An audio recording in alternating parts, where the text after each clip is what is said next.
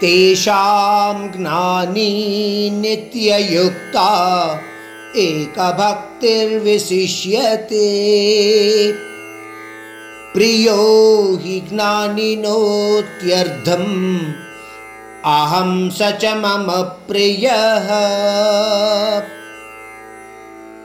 ముందు చెప్పిన శ్లోకంలో వివరించిన భక్తులలో జ్ఞాని చాలా ఉత్తముడు. అని పరమాత్ముడు చెబుతున్నాడు.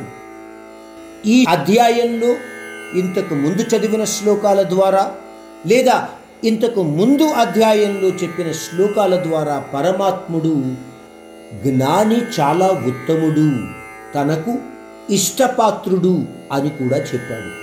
ఎందువలనంటే జ్ఞాని నిత్యము కూడా నా ధ్యానంలోనే ఉంటూ ఏకాగ్రతతో కూడిన భక్తిలో లీనమై ఉంటాడు. అటువంటి జ్ఞానికి నా మీద అత్యంతమైన ప్రేమ కలిగి ఉంటాడు. అలాగే ఆ జ్ఞాని అంటే నాకు కూడా అత్యంత ఇష్టము. గుర్తించవలసిన విషయము ఇక్కడ ఏమిటంటే నిత్యయుక్తమైన భక్తి అంటే ఎటువంటి అవరోధాలు లేని నిష్కల్మషమైన భక్తి. మనలను మనము పరిశీలించుకుంటే మనము కూడా అనేక రకాలైన దేవతలను పూజిస్తూ మన నిత్య జీవితాన్ని గడుపుతూ ఉంటాము. విఘ్నాలు రాకుండా విఘ్నేశ్వరుని ధనం కావాలంటూ లక్ష్మీదేవిని కోరిన అన్ని కోరికలు తీరాలని ఆ వెంకటేశ్వరుడిని మనస్సులోని భయం పోవాలని ఆంజనేయుని మనోశక్తి ధైర్యము కావాలని దుర్గాదేవిని ఇలాగా ముక్కోటి దేవతలను మనము పూజిస్తూ మన కోరికలను తీర్చుకునే ప్రయత్నము మనము నిత్యము చేస్తూ ఉంటాము. ఈ కోరికలతో చేస్తున్న పూజలను మనము గొప్ప విషయం గుర్తించవలసింది ఇక్కడ ఏమిటి అంటే ఈ కోరికలతో చేస్తున్న పూజలను మనము చాలా భక్తితో చేస్తున్నాము అని కూడా అనుకుంటూ ఉంటాము. ఈ పూజలు చేయడము తప్పు అని కానీ అలా కోరికలతో పూజలు చెయ్యకూడదు అని కానీ నేను అనటం లేదు.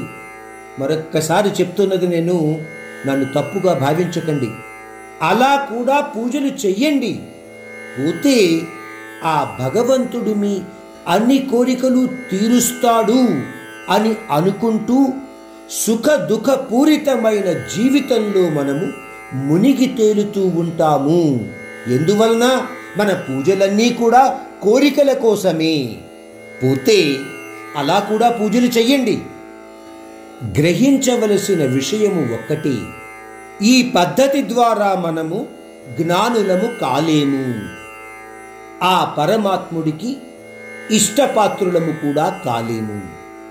ఇంకొక రకంగా అర్థం చేసుకోగలిగితే తాత్కాలికమైన భజనలు హరినామ స్మరణలు మన కర్మలను సక్రమంగా చేసే మార్గం వైపు మళ్ళించటానికి సాధనాలు కావచ్చు కానీ అనిత్యమైన ఇటువంటి భక్తి మాత్రము మనలను జ్ఞాన మార్గం వైపు తీసుకువెళ్ళడానికి సహకరించదు.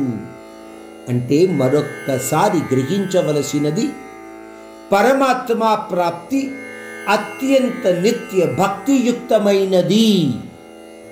అంతేకాకుండా అంత సులభమైనది కూడా కాదు.